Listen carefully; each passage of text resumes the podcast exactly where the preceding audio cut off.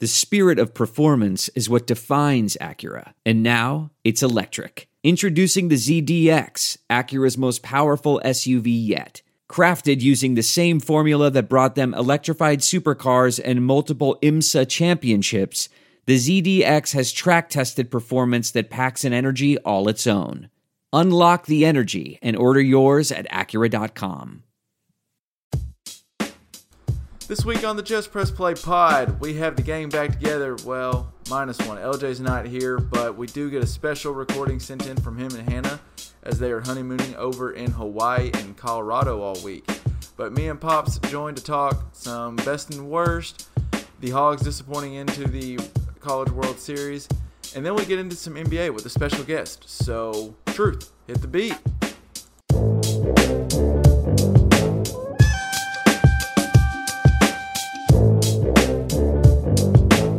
I got Woodrow, don't I look ready? All right, here we are. We're back. It's been a while, pops. We haven't uh, we haven't been on the airwaves in a little while. For for a little housekeeping notes to let people know what happened last week. We uh LJ got married. Him and Yes, him he and the, Hannah, the voice that you hear at the beginning, she's been on a podcast. If you go back and listen to it, it's a really good one. But Hannah and LJ got married last weekend in Chicago, and now they are on their honeymoon. They started out in Hawaii and then went to Denver. We're gonna get a little check in from them them here in a little bit, but uh, yeah, a lot a lot's happened in the in the Lutheringer family, huh, Dad? A lot has happened in the last couple of weeks. Yes, we'll get into some of that uh, as we go. I'm sure. But Oh, we yes. will, we will. I just wanted to let I, we're, we we we're gonna try to record when we were all in Chicago, but there's as you can probably expect, there's a lot of stuff going on for LJ with his wedding coming, and so we never had That- time. Plus, we it wanted to really enjoy our vacation. So, and it was it was a great great weekend. The wedding was phenomenal. I mean, it was it was fun. It was. It was one of the best uh, events I've ever attended. No doubt about it. And so, with with that being said, I want to go. There a lot's a lot's happened. I mean, the NBA free agency started, and actually, it's been more entertaining than the finals was because the finals is just boring. And the, Was- the NBA, yeah. the NBA does seem to have they've mastered that they're relevant all the time. Like the season's over, and they still are the top of every sports show. I know I've read some stuff I definitely want to talk to you about that has kind of blown my mind a little bit, and it's more I mean- the NBA free agency, but the draft too. I mean, I'm I'm excited about NBA. Yeah, we haven't even got to talk about. So, as I don't know if everyone knows, but I'm sure a lot of people that are listening to this know that. You, and you're a Mavs fan, but I'm an avid Mavs fan. And we were sitting there in the car when the draft was going on, and I was I told you before I was like I'm hearing some stuff about Dallas maybe trading up for Doncic, who if you remember a few podcasts before, Dad mentioned that that's he loves Doncic and he thinks it'd be Yes. silly for Phoenix to go. Like he thought you thought they should go he should go number one overall. I think arguably he was the number one pick overall. Yeah, it's hard to have argued against Ayton. I mean, DeAndre Ayton is is an amazing player. Uh, it, it wasn't the same as Durant and uh, Greg Oden. Greg Oden. It wasn't that distinct to me, but I thought Doncic was the guy. And, And so- who got him? Who got him, Kev? And so we're sitting in the car, and I tell Dad the Mavs might trade up and get Doncic. And sure enough, the Mavs trade up. Uh, the Kings pass up on him, which we'll have a we have a fun guest coming on here in a little bit, a, a Kings fan. And we're going to talk about what what he had what he thought about the Kings going Bagley over Doncic. But we'll get all into that in a minute. But just know that we me and Pops were pretty pumped to see Doncic go to Dallas. absolutely. Yeah, absolutely. With with that, I'll, let's go ahead and jump into the best and worst of the week. Do you, what's your best of the week, Dad? well, I mean, I have two best. I'm sorry. That's just the way Well, of course is. he does. You know, Um, hey, at least well, that, that means it's been a good week, though. So go It's for been it. a good week. Yes, my very first best is LJ and Hannah's wedding. It, like you said, it was an amazing event. Saw a lot of people I hadn't got to see in a while. It was so good to see so much of the family, and I thought that it. I don't want to bore all our listeners with it, but it was an amazing thing. If you missed it, I'm sorry. It was really cool. It was the first Um, wedding of the kids, and so it's the first. I mean, well, of, of your kids, of our immediate family, and it, it was it was awesome. It was really. Cool. It was awesome the way they did it. You know, in a theater, it, it was just it was so cool. So that that's my first best, and my second best is that my alma mater, University of Arkansas, was in the College World Series, and I'll be damned they they I, don't- I mean they anyway they were that's speechless. the He best. They can't were- even he can't even form a sentence. yeah. Anyway, so that was that was uh, second best uh, by far to LJ and Hannah's wedding. But that So was, so was- the the most best was LJ and Hannah's wedding, but then the most best, the most bestest was the wedding. That's right. um my best of the week would have to be I, I saw this thing so the other day uh you probably won't know who he is, Dad. A guy named Allen Crabbe who plays for the Brooklyn Nets. Do you remember back in 2016 when uh in the NBA the cap went way up and all these guys were Mhm. getting just tons of money and you saw these role players who were kind of young but still they probably didn't deserve it get just 70 and 80 million dollars and it was, it was yeah. Oh yeah. Absolutely. Well, Allen Crabbe's one of those guys. He's good, but he he had like when he was 23 and back in 2016, he averaged 10 points and four rebounds, shooting 40% from three, and he's a long wing, like you know the game loves wings right now. And he cashed out. He got paid a four year, like 75 million dollar contract, and Oh. a lot of people made fun of it. But what was really cool is this past weekend, his old high school, the Frederick K.C. Price Christian School. It's it's actually his grandfather helped uh, found it, but it was getting it was about to have to shut down because they didn't have enough money and they were looking for donations and couldn't get. What's this guy's name? Tell me the guy's name. Allen Crabbe? Okay. All right. and and he put down a substantial six figure check that is going to allow the school to stay open for at least the next decade. So I mean it's just it was super cool to see a guy we made fun of all the money these NBA players, but I I think if you really dig deep there's a lot of these athletes doing really really cool things. I know Durant does a lot of things for public schools even back in Oklahoma City still.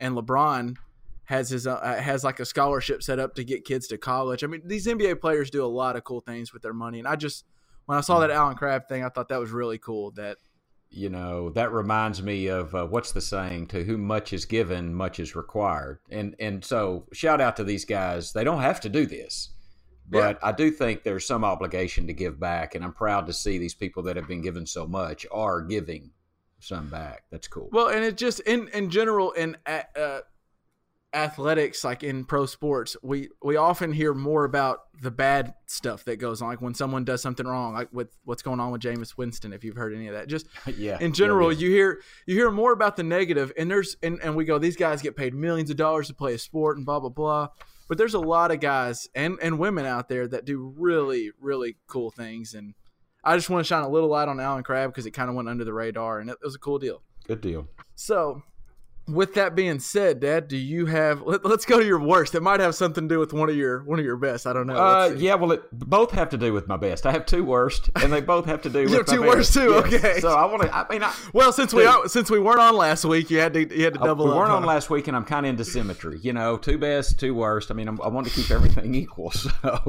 all right okay, so one of my worst, my first worst was driving to LJ and Hannah's wedding. Yes, okay, I'm glad you brought it up. And so I'm going to get into this just a little bit. Uh, sorry, listeners, bear with me, but it's it's it's crazy. So we're driving, and my sister calls me. Christy, cool Aunt Christy's behind me with you. By the way, you're in the car with her. Yeah. and she calls. I was me. napping. I woke up to her calling. You're me. napping. She calls me. and Go. Um, my check uh, check my tire light just came on. What should I? You know, are you? What do we do? And I said, I think we're cool. We'll just stop at the next fuel station and we'll check the air. Blah blah blah.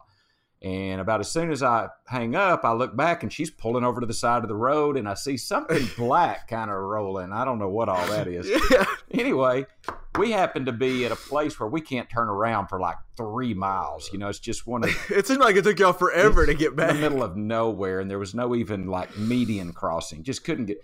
Anyway, finally get back around. I mean, you and Christy had a blowout par. I mean, just an amazing. There was no tire left. The the rim was all that was left.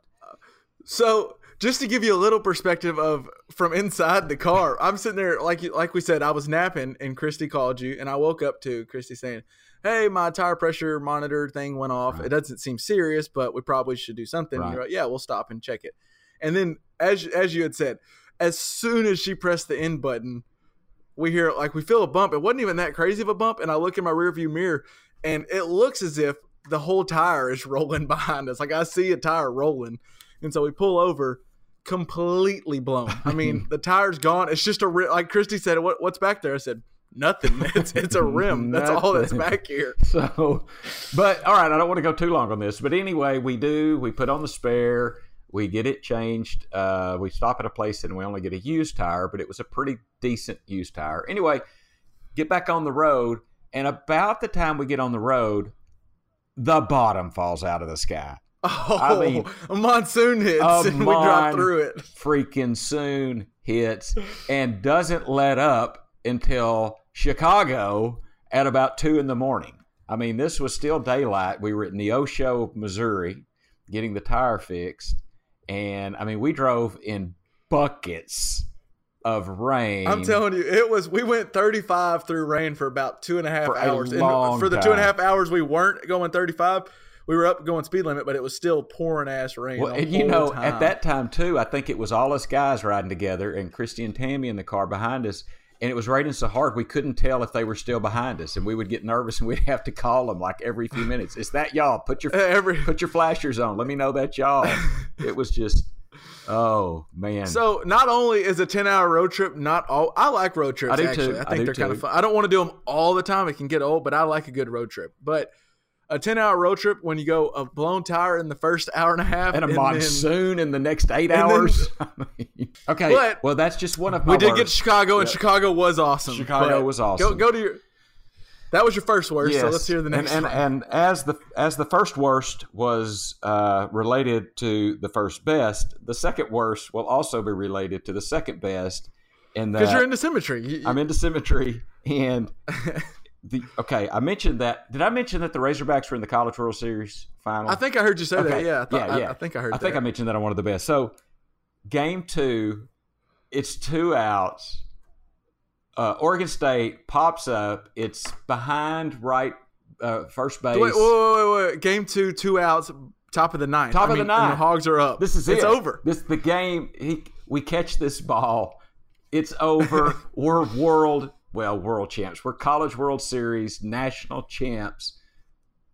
There's no team I like better than the University of Arkansas. I might even get into that. But anyway, and we don't catch the ball. Let's just leave it at that. It- Three guys, three guys are around it, and no one catches and it. no one catches the ball. And I can't. Re- then I, I'm in a fog. Some hell, I can't remember. They get a base hit. Somebody else comes up, knocks a home run. We get up. It's three up, three down. Game over. I can't sleep all night long. I mean, I'm serious. All night I'm replaying that in my head. I can only imagine what Shaddy and, and Carson Shaddy and, and, some of the other Gates guys, and- Gates, yeah, yeah, Jackson. Anyway, Dave Van Horn. Dave Van Horn, bless his heart, and we'll get into some of that because, but that was my worst. It's like we were that close to being College World Series And NCAA just- champs. For those of you who don't know, and we'll get into it further, but was if that wasn't bad enough, that wasn't it. We still had another shot. That would have sealed it because it was a best of three, and we won game one. So that would have sealed it. But it's all good. Gather your bearings. And game three was the next day. We have Isaiah Campbell And going. what- He's solid. You know, go ahead. The Yeah. Razorbacks ran up against a guy making a historic performance, and needless to say, the Hogs have still never won a national championship in baseball. Yeah. So, So but did you see? Let's let's let's shine a little light on Arkansas. Did you see who won the national championship for cornhole? University of Arkansas. It was on ESPN yesterday. Swear, I'm not making this up. oh my my, oh hell yes. Yeah, that's what I'm saying. So we got something to look at, but oh, Okay, We you went mean some- Bago game, yeah, right? Bag- yeah. Well, just- okay. I is it is it Bago or is it still don't like that name. Is it Bago I- or is it cornhole? You know, obviously it's Trivia, cornhole. That's what everybody our- calls it. It's what everybody calls it. I would prefer it be called something different. I just don't like that name, but whatever. So my worst dad, I don't know if you if you caught this, but Toys R Us closed down 100% this week. I did catch It's- that. it- I, I can't tell you the last time I've been in a Toys R Us, but there's some good memories in a Toys R Us. I'm telling you, when I was, I, even I don't remember like I would go in with mom one time and one time specifically, and you know my memory could be a little shady, but Could be. we went in we went in and mom was like you get to pick one toy. And and that's part of the fun was you go and you just look and you get to look at 20 toys. She would let me it was kind of like I hung, like she was like watching me, so I went with her while she shopped, and then we got to go to Toys R Us, and she just let me just peruse and peruse and peruse, and finally I get to pick one, just one. But I just remember that was so much fun. I, I guess that's what women have when they go shopping, Yeah. why they can have fun. Because I had such a blast just looking at all the possible toys, Well, and yeah. then I even It, well, I was going to Go say ahead. it's like I'm not into shopping like for that, but like take me to an athletic shoe store, dude. I could spend some time up in Boy. an athletic shoe store and some money, and some money money. dude. Yeah, there. If it's shopping in something I really like, I can do it. Like you at Toys R Us at probably what five years old. I don't know. I remember. So I do remember my. Uh, we went to Toys R Us. Me and Mom did when Blitz 2001 came out in N64, and we had to go get some Blitz so we could play. Me, you, and LJ, and I think Bob would come over and play with us oh some yeah, Blitz. yeah. I know we play. I know I played a lot more Madden with Bob, but I believe Bob came over and played some Blitz with us too, and beat my used- ass. You used to pout up too. When Bob would beat beat your ass, you'd pout up bad. it was hilarious. But hilarious. so we went to Toys R Us and we went to go get Blitz and they didn't have it. And I was heartbroken. And mom went to the cashier and was like, Is there any way you have any Blitz 2001 available? And the guy went back to the back and they had one left. We bought it, came back and played it. And you let us hook up the N64 to the to the To living the room big TV. Yeah. Yep, and the big TV, and we just me, you, and LJ played for hours. So, but so my worst is not only is it closing, but there's a picture, and I'll post it in our show notes. But there's a picture of Geoffrey the giraffe, who's the mascot of Toys R Us, and it's just him in an empty store with empty shelves, Oh. and it's all closed, and he's got a suitcase, and it says Geoffrey Giraffe is packed up for his final day. And then there's even a sign that they made that says, "I guess everyone has grown up. There's no more Toys R Us kids." And it was like, oh, the, the the heartstrings, you're pulling them. They should have done that before they closed. Said, "Come back. He's lonely or something." Man. And then and then Toys R Us they uh, sent out a promise or they sent out a statement that they made a heart a heartfelt farewell and I'll read a little bit of it to you. It says thanks to each each of you who shared your amazing journey to and through parenthood with us and to every grandparent, aunt, uncle, brother and sister who's built a couch cushion rocket ship, made up a hero adventure or invented something gooey. Promise us just one thing. Don't ever grow up. Play on. Golly, I'm talking about they're really Yeah. hitting me in my feels. Man. Now And- I'm even more sad about it. and the worst part is, I always had a dream that one day I was gonna get to be, I was gonna get picked to be one of those person, one of those people that gets the shopping cart or the buggy and has ten minutes, and you just put as much as you can fill in the buggy and just run around and fill as much as you can. Always in the back of my mind I had that dream that maybe one day it'll happen, and now Toys R Us is closed, so I won't. oh, and in your dream when that happened, you were at Toys R Us. Yeah, of course. Yeah, even even grown up, like twenty years old in Toys R Us, just throwing stuff in, getting my Dragon. Ball Z characters, my Power Rangers, everything in there. I'm probably at uh, that gearhead shop or something. I Yeah. tennis shoes and shorts and stuff like that. but that'll do for our best and worst. I want to now. What we're gonna do is we'll transition over to LJ and Hannah. Send us over from beautiful Alma, Colorado. They are actually above sea level right now, which they'll get. They'll tell you in a little bit. It, it it's really cool, but it also makes breathing a little bit tougher. Air is And, uh, rare. but it's really cool. They sent us. They, they gave us a best and worst. Uh, you'll you'll figure out pretty quick. It's hard to come up with the worst when they're on an amazing honeymoon. But they talk about their Hawaii trip and Colorado trip. It's really cool. So take a listen. We're in uh, beautiful Colorado on our honeymoon, uh, and we thought we'd give you a little update of how we're doing with our best and the worst. Uh, if you hear cars or birds or wind, I don't care. This is my honeymoon, so I'm not going to soundproof a building. But um, we're in a beautiful cabin, so in Alma, Colorado. yeah, it's uh, two miles above sea level, which is Yeah. pretty neat. And also, we're breathing a lot heavier. Yeah, it's a little feel- rough. feel like a wuss. But um, Hannah, what's your best of the week? So my best of the week, we came from Kauai, um, from the first part of our honeymoon, and I think I have two from there. So my first one is uh, we learned a lot about Hawaiian culture and like Yeah. and got to we learned a lot of the language, and so we've been like pronouncing everything I was in gonna like say Hawaiian, and that's probably my, one of my best. Yeah, I was gonna Just learning the say. I fell in love with the Hawaiian language while we were there and Yeah.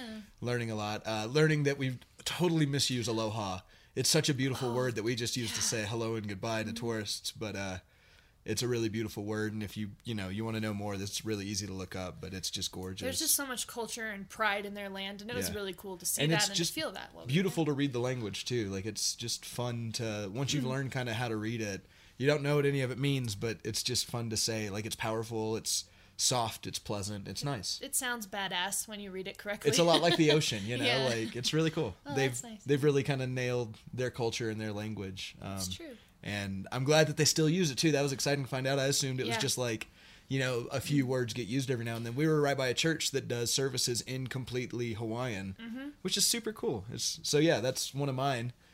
Yeah. Um, so I'm totally with you. What's your other best of the week? Maybe I have the exact same one again. My other best of the week is snorkeling Ah, at uh, Poipu Beach. Or no, no, no. What's the other beach? Lawai? Lawai Beach, not Poipu. But That Poipu was okay. great, Yeah, but- Poipu was great. But we snorkeled together at um, Lawai Beach and saw like 50 different types of fish, like different colors. You just look down there and there's like, and I'd never been snorkeling before. Yeah. So that was really cool. and that beach was see. just gorgeous too. It was just a beautiful place to rocky, hang but out. yeah, but it was well, yeah, getting out there was a pain. Yeah, you got to either you're either sitting in the water or you're swimming all the way out and for the sure. sand was everywhere. But Yeah.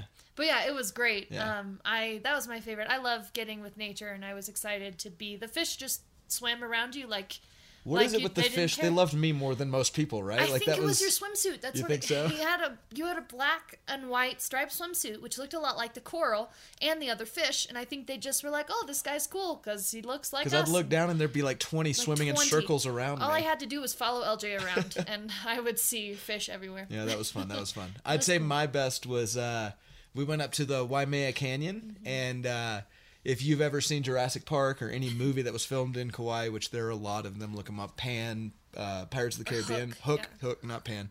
Hook. Uh, Pirates of the Caribbean. Uh, all sorts of things. But anyway, we were up there, and it it just felt like we were in another world. It felt special. The elevation was really cool. It was like a third of where we are now, but Yeah. it's totally different uh, situation. It's just gorgeous. Um, not to take away from the Colorado landscape because it's No. also gorgeous. We got here two days ago. Yeah, Yeah, it's and, been beautiful. every time we, this whole trip, every time we've seen a place to stop, we stop and take pictures. It's just so gorgeous. I just love. We we've had the the beauty of the world tour, like the the planet, and it's been great. It's been wonderful. Hey Hannah, do you have a worst of the week? Um, yeah, I mean, actually, our week's been really, really good. But it's um, hard to have a worst with a week like this. Well, my I guess my only thing would be the altitude sickness is a real thing. Yeah. And I've been feeling it this week, the last couple days. Um, kind of feel like there's an elephant sitting on your chest all the time. Yeah. So, and I already feel like that anyway. and- yeah. but yeah, but that's that's not even that bad. Yeah. But that is something like we have we were renting a little Airbnb and it's two story, and so the bathroom's on one floor and like the hangout area's on the other floor. Yeah. So me every time I have to pee, I like go down to the other Which is every 15 minutes. you which should all know. Yeah, which is every, very often. Um, well, I've been drinking a lot of water, which is good, which is what you're supposed to do for altitude sickness. But then I, but yeah, but I'd get winded walking up and Yeah, down the stairs. yeah, for sure. But yeah, that's my worst, but it's still not that bad. Yeah. It's been a wonderful week. Yeah. What's yours? Uh, mine was, uh, and I think you'll agree with me, the flight Oh. uh, from Hawaii to Colorado. We did, so we thought we'd save some money and not have to get a hotel for one night by sleeping in the plane. And so Delta Airlines became our hotel for the night. It was horrible. Yeah, that was really bad. Uh, the seats were really tight. The, they gave you a pillow, but it was like nothing. Which you know, like I'm not like saying they need to. You know, I didn't pay for first class. I get that. No. Um, we are the cattle, but but it was like that. I just. I don't. I, I don't sleep on moving vehicles very well, and so sleeping on that plane, I just. wasn't very comfortable at all. I woke up the next day, like a, a whole 24 hours later, still sore from the plane. Yeah. Um, We and we had to take an again. entire day. We got into Denver at like two o'clock in the afternoon because we lost hours flying west or flying east. I mean, and uh, and so we got in at like two seventeen, and then that whole day was just wasted. We spent two hours getting to our Airbnb, and then so that whole day was just like the was- one day that we just totally lost. Yeah. But then we woke up the next morning, felt great. Drove around, went and uh, looked at Breckenridge, and Mm-hmm. so you know it all worked out pretty well. So Yeah. was- Everything's yeah. Everything's been super My worst chill and is- relaxed. not that bad. Well, that's what I say. Yeah, Yeah. it's not. I don't think the wor- our worst could be very bad. We've had a very good week, and everything I do, I've I narrowed it down to two best, but I had a lot of a lot of good things Yeah. happen. Like even just when we step off the plane, anywhere we go, we, even on the plane, anywhere we go, we've been meeting Yeah. really cool people and talking Yeah. to really cool people and doing really cool things. Absolutely. yeah All right, so that was LJ and Hannah up in Alma, Colorado, and so Dad, while we've been you know working, slaving, putting the podcast on our backs, they're I mean- just they're out there. working- we're snor- working like mules. I mean, over here. and they're out there snorkeling in Hawaii and complaining that the air's a little thin. I mean, good lord. blah blah blah blah blah. No, but I, I, I, he's they've been putting some stuff on like Snapchat and sending pictures and and then listening to that.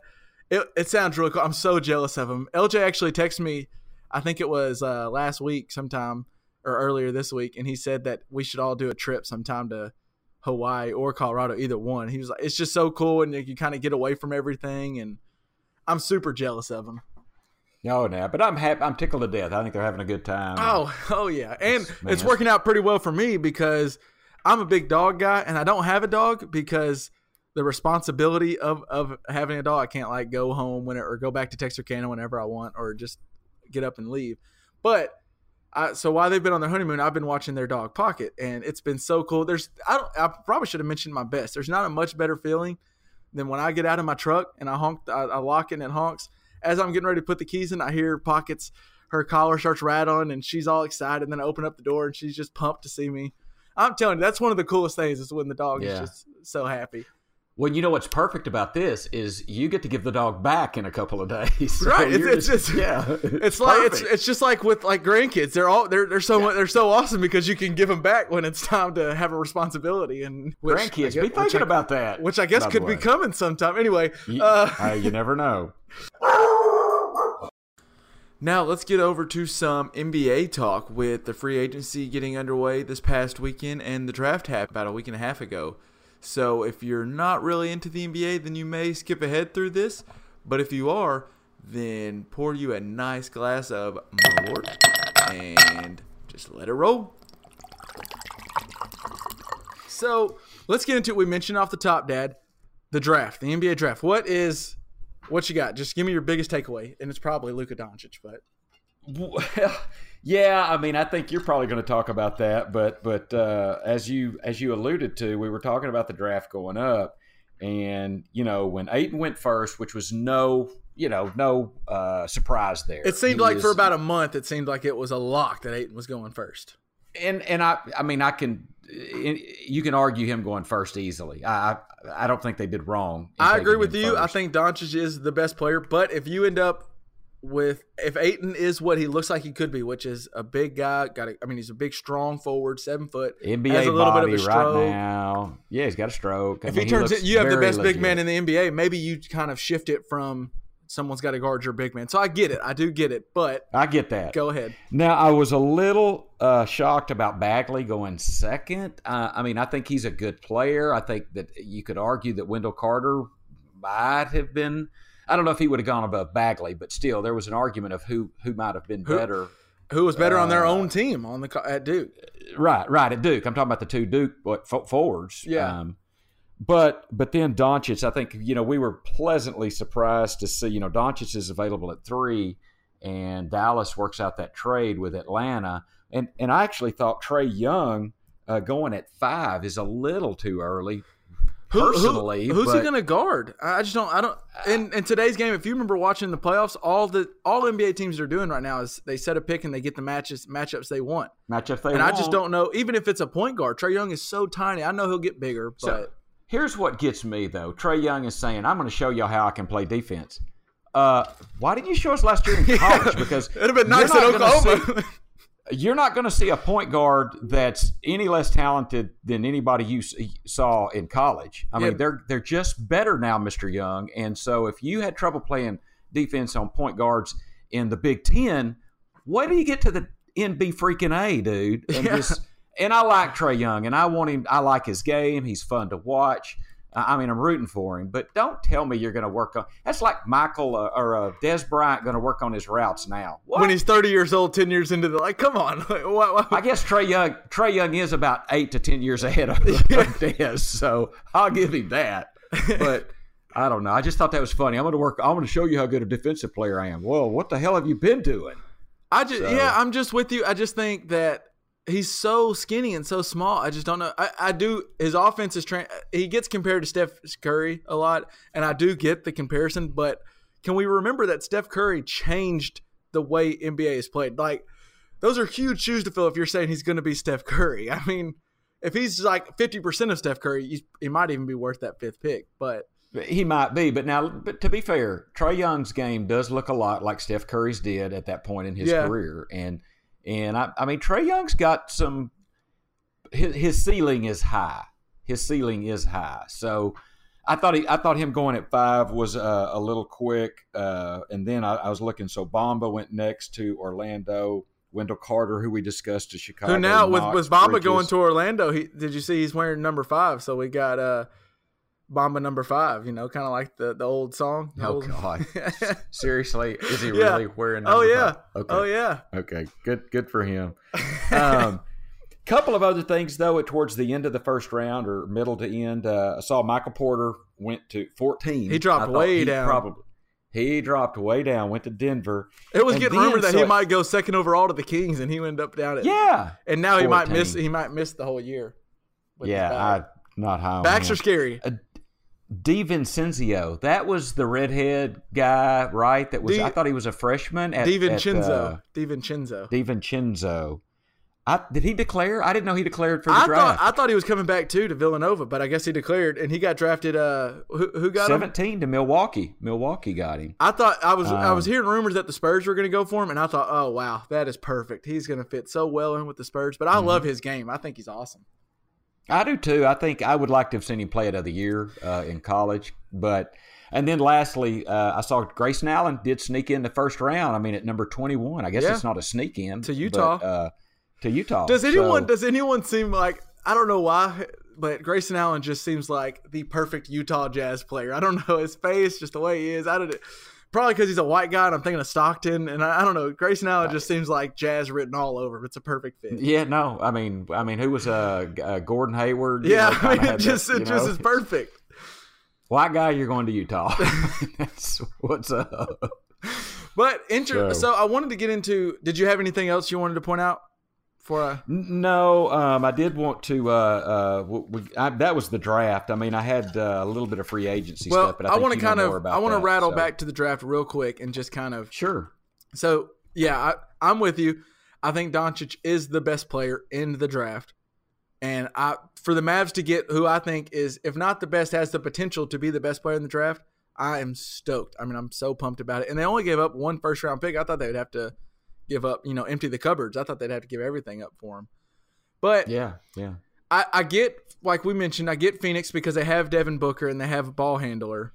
And Doncic is a ball handler. So you go get pair Devin Booker up with a big man. It kind of, you know, I mean, this is wishful thinking, but maybe you get a Devin Booker who's a scorer like a young Kobe and a Shaq like Ayton. I don't know. I get the pairing of get a I dominant big with a dominant ball player. And then I actually, at first, I didn't get the Kings, but I kind of do a little bit if they if they are big into De- De'Aaron Fox, which I know you like De'Aaron Fox back in Kentucky. And we That's true. You're right. we missed him a little bit last year because the Kings. I don't know if they ever played a national TV game, but he had a decent rookie year. And if you're into De'Aaron Fox and you're wanting to build on him, if you go get Doncic, both those go- guys kind of produce with the ball They in their the hands. They in their create hand, with the ball in their hand. And Bagley's a guy. I think Bagley does pair really well with De'Aaron Fox. I mean, they're, they're going to pick and roll. He can slash. He can shoot. He can pop. I mean, it does fit their roster. that is a good point. You're right. It really fits their roster well. I But- agree with you. So there. I kind of get them passing up. And Bagley does have a ton of potential. I watch a ton of Duke 'cause I'm a Duke fan. And there was just games where I remember watching Bagley and it seemed like he didn't give it his all. And that just really turns me off in a player. I want you to, even if you're Mhm. losing, I want you to go 100% all the time, whether it's offense. Bagley just seemed like the guy. He'd kind of, you know, go for a layup and oh, he rolled his ankle, but as soon as they get the and he'd stay on the offensive end, as soon as they get the rebound, he's fine. You know, it just seems He's like he wasn't ready yeah. to do the hard, the dirty work. But he's also 18 years old, so I mean, a lot can change. right. But and then the and then the Hawks, that's where I thought I agree with you. I don't get What do the Hawks have? Why? Why would they not? Well, so here's what's guard? here's what they're doing is they I can't remember his name right now, but he was the guy that came up with uh he's the guy that came up with the Warriors, and he's actually the person kind of credited for drafting Draymond Green as their new GM. He's really good at the Okay. draft, and it looks like what he's doing in Atlanta is he's trying to build like a Warriors light. and he went and drafted Trae Young, who is you know compared to Steph Curry. Then Steph Curry. and then they got uh, Kevin Her- uh, Huerter. I can't. I don't know exactly how to spell his name or how to pronounce his name, but they, he's kind of compared to. Uh, he's uh, he got they got him at number nineteen, and he's compared a lot to Klay Thompson. He's probably the best catch and shoot player in the draft. And then in the second round, they got, or at the last pick of the first round, they got Spellman. You remember Spellman from Villanova? Yeah, yeah. He needs to work on his body a little bit. Like he looked like he could chisel up a little bit, and probably when he's working out all the time NBA and playing basketball for a living, he'll do that. But he's a guy that he was really good, could stretch the floor as a big man, a little bit like Draymond Green does. And and I get what they're doing, and they're just going all in on that Warriors thing, and and that's why they went Trae Young. But I'm with you. I just think you Doncic could be a franchise changing player, and he may not be. I think his floor is uh, like a like a Hedo Turkoglu at the Magic, and his ceiling is and his ceiling is a superstar. And I think that's a if you're Dallas, you you one you're you're willing to trade that for someone with that kind of ceiling. And really, that's a pretty solid floor. Like I know Hedo Turkoglu is not going to go into the Hall of Fame, and people aren't going to be talking about him.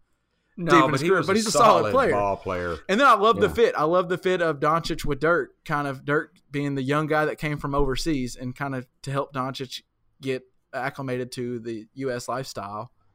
How does he work with uh, Smith Jr.? I mean, Smith Jr. Actually- the ball in his hands kind of guy, right? I love it because Dennis Smith Jr.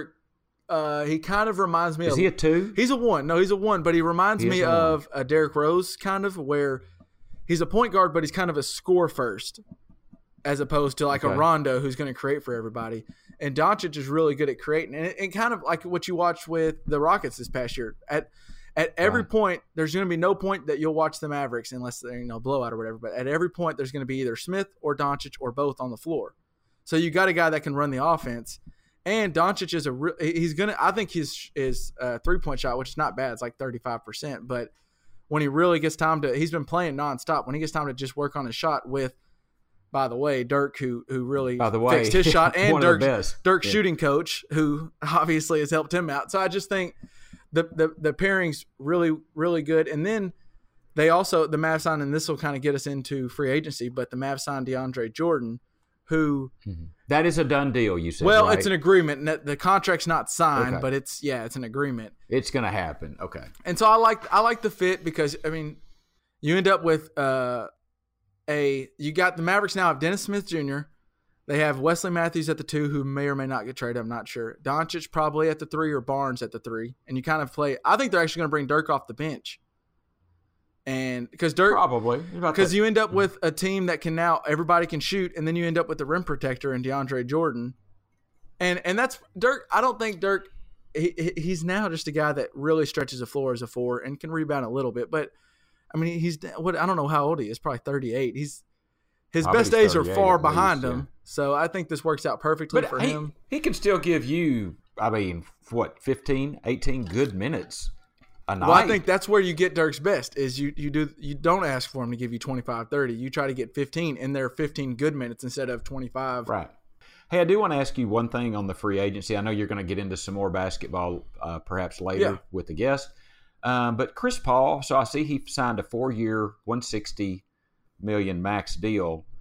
Um, is he guaranteed that money? Is he? He is, yeah. I mean, he's how old? How well, so Paul? they actually made a concession. So when Chris Paul he demanded his trade from the Clippers and forced his way to the Rockets, there was kind of a wink wink in that because it kind of was it didn't behoove Chris Paul money he could have got that. Yeah. yeah, you're right. So it didn't right. behoove him to do that. And so there was a a wink wink shake hands when when I go up on this one year deal, you're going to max me.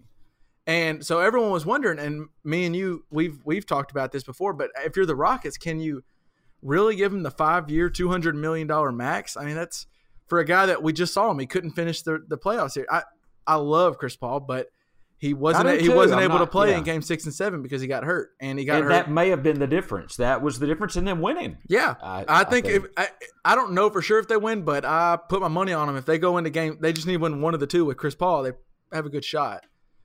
And, and what I'm saying is, if they win, whoever comes out of the West wins the title. I, I just I Right, do yeah, believe I that. agree. Uh, so so they were that close. So what they did Chris Paul was couldn't go. so what they and and they gave him. I don't think Daryl Morey really wanted to give him the max deal. Like he, he's a smart guy. He understands a, a point guard who's 33 already has a little bit of injury history. It probably doesn't make mm-hmm. the, the smartest thing to give him a max deal, but they I think they made an agreement. That was part of the deal when when Chris Paul said, "I'll demand a trade and make my way to y'all." And so they didn't give him they gave him the max, but they didn't do the fifth year. So it kind of was okay. the Rockets said, "Here's your max, but can we not do the fifth? And they came to an agreement, and it worked out. And Chris Paul, I think's I understand him doing it because they, they like we just said they were if a, a hamstring away from winning the Western Conference and beating the Warriors. But he's guaranteed that that's a guaranteed contract. Yeah, the is way that, the NBA works is it's guaranteed. Yeah, they can't cut him in two. Well, years. they can, but they got to pay him out. I mean, they can buy him out, and okay. it's just like okay. it's like Melo just uh, opted in at the uh, Thunder, and the the Thunder can buy him out and get him off their roster, but he's going to get his twenty eight million unless he agrees not to. So okay, I'm sorry. Melo did opt in with to twenty eight million dollars. Yeah, to twenty eight million. And I saw Paul George re-signed for a year. Yeah, no, no, he signed a four year, four year max. He deal. did a four year, and he never even met with LA. I mean, it was just wild that Sam Presti took. It was some balls to go trade for him and not knowing if he would sign long term, and and it worked out. He signed long term. It was surprising. Well, I mean, I think that takes him effectively out. I mean, LeBron's not going to Oklahoma City. There's just yeah. I've heard there's I've no heard way. people say maybe there's no way they don't. I, we'll get. I, I, I want to show you. He's not real quick. The Thunder. So do you remember? Obviously, you remember they traded James Harden, and the reason they traded him because mm-hmm. as they didn't want to give him the max contract that he wanted, because that would make them pay an extra 45 million in luxury tax and they're a small market team and they didn't want to go deep into the luxury tax well now after Melo has opted in for 28 million they have Durant, I mean, they have Russell Westbrook and Paul George now on the books for this year for at least 70 million. And they have Jerami Grant, who they just signed for 10. That's 100 million with just uh, four guys. Oh, and Steven Adams. So they have Steven Adams and those four. They're above the cap already with just those. And now they'll pay if if they don't cut anybody from here on, they'll have to pay a luxury tax bill of 130 million dollars. So 4 years ago they wouldn't pay 45, but now they'll pay 130 for who they got. Wouldn't you rather have Westbrook, Harden, and Durant? I'd rather have James Harden. Yeah, those three. I mean, that would that would have been what a super team. I think I, mean, I think Sam Presti and that team. ownership learned their lesson, and they were like, "Wow, yeah, we should we should have paid the luxury tax then, and now we're going to pay it for like they're going to pay an extra what forty instead of forty million, one thirty, almost so extra. ninety million. Yeah, I mean. And I ninety million dollars. Honestly, I think the best option for them would have been probably Paul George leaves and they have to blow it up and trade Westbrook and try to because this team, even with Paul George coming back, sorry Ryan if you're listening to this because he's a big Thunder fan. Even with Paul George coming back, I you've got to be happy, but they're not beating the Warriors, are they? No. So you're, no. you're and and now if Ryan, if Ryan wants to put a bet on that, I'll I'll I'll uh, I'll cover. So it. Uh, bring it on, Ryan. Actually, that just reminded me. I think me and Ryan had a bet last year for the finals. He said I'm gonna have to bring that up at the river this okay. weekend. All right, sorry about that, Ryan. Okay. So, but that we'll get in, and then now I want to get into some more free agency talk, and we're gonna get deep into it right now. And we got a Kings fan coming on with me. I got Brock joining me right now, so let's kick it over to the interview. Let it ride. So now we have our guest joining us. Brock Yates is joining us, and um, it's a good thing we waited till we're recording this now. It's close to eleven on Sunday, and it's a good thing we waited until Sunday night because LeBron has now he's actually made it official. He signed with the Lakers. Uh, what's your what's your first reaction to LeBron wearing the purple and gold? Uh, well, first of all, thanks for having me on. Um, initial thoughts are I'm pretty bummed out because I hate the Lakers, and LeBron's my favorite player ever. So seeing LeBron go there, you know, we've kind of known it was going to be happening for a while, or at least a lot of people assumed. But yeah. to kind of see it unfold like that is just a little disappointing, but you know, LeBron's got a lot of stuff he's trying to do outside of basketball, and I guess that's the place to do it. So. Yeah, I mean, all the signs have been pointing to it for a while. Like you know, the whole apparently Mav Carter met with Magic and Rob Pelinka a year right. ago, and then the right. next day they traded Russell and Mozgov to get rid of those contracts. You know, and then the one the thing I read today was that you know at the trade deadline last year, when they got Larry Nance and they got Clarkson, that that was just all a big ploy for LeBron to get those bad contracts out of there, get uh, Clarkson's bad contract out of there, Now to kind of clear space for him. if that really was like Little I did. I did like uh, my my conspiracy theory went off there, and I did some. Yeah. I went down the the internet and just started googling stuff, and like all the people are like, this might have been LeBron's final fu. you know, this isn't even this isn't even the big news that we should be talking about with the Lakers. What's the big news? They just signed Lance Stephenson also. And JaVale McGee. And JaVale, but Le- Lance, LeBron's arch nemesis, Mr. Blow in the Ear Lance. after all these years, they're gonna team up in LA together. That is, I saw that come like it came what like thirty minutes after, an hour after LeBron news. It said Lance Stephenson signed. I was like, oh my god, you cannot make this. It's so perfect. up. But so I wanted to get with LeBron going to the Lakers. I think actually, like I know Cavs fans were distraught back in 2010 when he left for Miami, but he actually Yeah. left the Cavs in a worse spot now than he did back then. Yeah, I guess technically with the contracts, and he got all of his boys paid and all of that, and they're kind of screwed right now. Tristan Thompson and J.R. Smith that that money. yeah, yeah. Um, but at the same time, he also got him a championship this time. Yeah. So I mean, I'm you traded Cleveland you fan- all for a championship. Oh my gosh, if I'm a Cleveland fan, I, I'm not going to complain about anything for you know the next 20, 25 years or so. Well, I mean, when was the Um, last time they got a championship before LeBron? Wasn't it like the 70s or something? Just the, the Exactly. entire city, not just basketball. Plus, they're all Browns fans, so they're used to this. You Yeah. know, they got a championship. They'll build a statue of LeBron, and they'll move on. Now it'll be fine. I just wonder how, because I, was looking at, and uh, you mentioned it, but so with signing these one and ones, they had they basically tried to give up. I mean, at trade deadlines every year, they traded. They don't even have their first round pick next year. They traded that to Atlanta for Kyle Korver, Yep. and then they like They're in a bad said, they spot. took on If Jordan you go back, if you go through and look at their team and look at their contracts, they're in a real bad spot right now. But um, you know, uh, I guess they got Jeff Green and uh, you know Jordan Green. Clarkson and J.R. Smith leading the troops now. So Yeah, and well, they better just hope Collin Sexton is the truth. They're probably just going to tank it out, go ahead and trade Kevin Love for whatever they can. they should, they should, they should trade love and try to get as many assets as they can and just kind of move on now. You know, looking looking back at it, does do you think uh, Paul George is regretting his decision to stay in OKC a little bit? No, I don't. or- I don't believe for a second that that he was he was he was already going to do this if uh, whether LeBron was going to do his thing or not. You know, he could have just waited out LeBron and to see what LeBron was going to do. But I think LeBron's known about this for a long time, and I'm sure he's talked to Paul George about it. And you know, if everything from what I've read about Paul George is that you know he actually does really feel like he left some things on the table in OKC, and apparently him and Westbrook are really tied off the court, and so. Um, and plus, he got more money for staying in OKC than he would have for Yeah. leaving for LA anyway. So I think if, and I've actually seen some more on it now. I was wondering why he would sign a four year deal with OKC, because the one thing OKC had over LA is they could offer that fifth year for the forty million. But apparently, Woj tweeted out. Woj has been just on fire, you know, just dropping bombs left and right. except he didn't get he didn't he did not get the LeBron scoop. Who I got mean, the- obviously he's been on it it for a long Shams or time. who was it? Some dude named Withers. I saw because I was waiting for the Woj bomb and uh, or Shams to come through, and it was some guy named Withers with uh, with Huh. a scoop out of nowhere.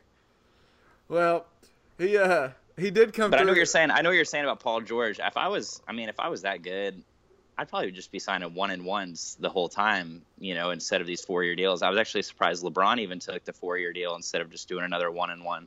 Well, with with Paul George, I kind of get it because he's 30, so this might be his last big deal, and he, of all people, he knows one play could could change your career. I mean, he, the dude literally broke his leg. A few It was back. nasty. So Yeah. I get him, and, and I, I so I get him kind of going. All right, I'll just take as much as I can get, and then him and Russ just try to figure it out. And I, if you're a Thunder fan, I really don't know how good a news this is because they're now their payroll is astronomical, and Well- they're not they're not beating the Warriors, are they? I mean, they're still They're not beating the Warriors, and it's funny that they're willing to go this this much over Yeah. the cap now uh, because you know it's been told a million times, but they weren't willing to give James Harden the max back in the day, and it's kind of what ended up breaking up their big three. So Yeah, so now they- are I guess they're uh, making up for their old mistakes. But they um, passed up hey, on a big three with three MVPs because it was going to make them pay 45 million in luxury tax. and Yeah. now they're paying over a 100 million. I think they would have going back. I think they would have taken on that uh, that extra forty million or whatever Yeah. it would have costed. Hey, by the way, do you know who Rachel DeMita is? Yeah, yeah. Do you know who she's going out with now? Who's that? Andre Roberson. Really? Are you a Roberson or a Roberson guy? Well, what, what side of the I was? Robertson, but I, I, I call I call him Roberson now because I just think It doesn't matter. The guy. What doesn't matter what we call him now? Because he's dating Rachel DeMita. DeMita is And- beautiful, and she hoops. Oh my I gosh. mean, She's been my IG crush for so long, and all of a sudden I see in one of her stories somebody who resembles Andre Roberson for a Yeah. second, and I'm like, interesting. I go to his, I go to his latest post, which was a while back actually, yeah, and I go to the comments, everybody in this comment section, if you go to Andre Roberson's Instagram and just go look at any of his pictures now and go to the comment section, and they're all talking about Rachel. And if you go to her page, everybody's just talking about how she can shoot better than her boyfriend now, she's got a and now she can te- yeah. Um, but out of nowhere, Andre Roberson, uh, you know, I know he had the bad injury last year, but the guy's winning right now. Yeah, dude. Just I mean, if you're in Oklahoma City right now, you're just winning. I mean, you got You're Paul. George to stay. You got Small market teams coming up. That is one thing that was interesting is that a small market. T- that's a big win for it, the Lakers. Last year wouldn't offer Paul. They they tried to like really shortchange Indiana for Paul George. Yeah. They offered like Russell and Mozgov for like something terrible, and they're Yeah. like he's going to come in free agent either way. And what's his name? Presti made a ballsy move to go ahead and trade for him, and then they just spent like this whole out. year. I hope. I just now that he's staying at OKC and, and they're going to do that little thing instead of going to LA with LeBron. I hope I hope that Nas concert was really good last night at at the Russell Westbrook party. But uh, True, true that. what do you think? What do you think happens with Kawhi now? Uh, he's gonna get moved. Um, I know the Spurs don't want to trade him to the to the Lakers, but I think they have the best package they could send that way. Yeah, Um, if I was the Spurs, I I would just beg for a combination of Kuzma and Ingram and maybe a sign and trade with uh, with Julius Randle, but I don't know what's going to happen. Um, that's where he wants to go. I you know now I see rumors about Philadelphia sending a package, and if I was Kawhi, I'd re-sign with with Philly. That's who I wanted LeBron to go to. I was hoping Philly was going to somehow be able to pull off LeBron and Kawhi, um, but they now it had looks the like ability to. I mean, they definitely did, and uh, apparently, you know, Philly doesn't want to give up um, uh, Markelle Fultz in a trade, but yeah. if they send Fultz and Saric and Covington in a first rounder for Kawhi, that might be pretty hard for for San Antonio to pass up. That's what I think. At the end of the day, like you said, I know I know LA doesn't want to trade Kawhi just for anything, or to the they don't want to trade Kawhi to LA in general. They want to get him to the East. But Yeah, if, if you're LA, you get the best deal available. I mean, I mean, if you're San Antonio and you're Popovich, Yeah. they're going to do whatever best for the team. but you know, Popovich, he also he can he can kind of be an asshole sometimes, and if and he's on his Kawhi way is out, just probably. And he's on his way out. And The poor guy, his his wife just passed away. He's probably at a moment in his life right now where he just doesn't really care anymore. And um, if Kawhi's going to do it like this, then he's probably not going to send Kawhi where he wants. You think it's So- just like screw you? You're gonna have to go. Which, if you're Kawhi, what there's not there's worse things than Well, you have to go look. spend a year in Philly, and you'll probably make it to the finals if you go to Philly. The East is just. I mean, If if if Boston sends me Jaylen Brown and if and the Kings first rounder next year and maybe a couple other assets, you know, it's not like that's horrible. So if it's between that and the Lakers package and I'm San Antonio, I'm probably not going to make another Western team that much better by sending my best player that way. So, um, yeah. he might do it despite Kawhi a little bit, but also it is a good strategy not to send Kawhi to another Western team. Um, the the only problem with I, I think you're right, and they should trade him uh, east, and they probably will try to. But the problem is, is if Kawhi tells every Eastern team that I'm going to LA next year, regardless, it's hard for you to. If you're Philly, it's hard. That's probably why they won't throw Fultz in there. But then again, Paul George said the same thing a year ago, and he's exactly. OKC. And you forgot that you forgot that Kawhi Leonard doesn't actually have the possibility of talking. He's um he's some sort of alien that apparently just doesn't say words. Because I don't remember the last time I ever heard anything come out of Kawhi's mouth. And Honestly, yeah, I think in a can't remember the like last this, time he said anything ever. Yeah, you were thinking like the most important decision he's making in his career, he'd probably just come out and say at least a word about it. But um, you know, rumors are that his uncle is kind of controlling his life and doing every, telling kind of Kawhi what to do. That's what made no sense to me is his whole, or at least his uncle's whole ploy is he wants him to he wants him to go to a market where he can build his brand, and it's not like the Spurs have made him be quiet. It's just how I think it's just Kawhi Leonard's per, it's it's his personality. He just doesn't talk. Yeah, there's all these rumors about what Kawhi wants or the reason he wants out, or you know, the other rumor was that San Antonio didn't give him, you know, I guess the the results he wanted on one on his injury, so he was looking for a doctor that would. I honestly think Kawhi is just a 25, 26 year old dude who doesn't really want to live in San Antonio, and he probably wants to go to LA. Um, He's from San Diego. That's where his family lives. And if I was Kawhi, I'd probably just come out and say San Antonio is really boring, and I'm 25. Yeah, just be legitimate. Just be be honest. I just want to go live on the beach and play for the Lakers. And if LeBron's there, that's great. That's if if he said that, I'd have a lot more respect for him than just stand quiet and let on letting all these reporters talk for him. Yeah, because I just don't. The, the whole shoe thing makes no sense in building your brand. Because you look at like Paul George as one of the top selling shoes, and he's been in Indiana and Oklahoma City. If you if you're Exactly. in the NBA, especially San Antonio is a team that everybody like like respects. Just just be honest with us and go. I really just want to go live on the West Coast in LA and Yeah. play for the Lakers, who I've always And be close to my family. Yeah. yeah. And and I I've been yeah. to San Antonio.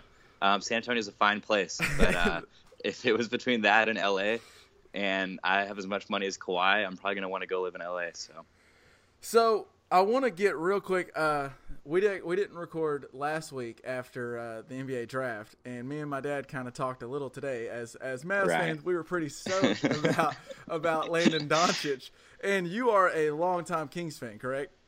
guilty, guilty. So it's probably been tough ever since uh, Robert Horry hit for the, the fan shot for back the, in the day. for the for the NBA fans out there, there's a team in Sacramento. They're called the Kings. I don't know if you ever heard of them, but uh, they're so, out there. So, what were your thoughts about the uh, about what the Kings did in the draft and, and passing up on Doncic to get Bagley? What would you think? Oh man, well this one was really hard for me because as a Kings fan, you know I've I've gone through about everything you can, um, negative wise for for a fan base, and Right.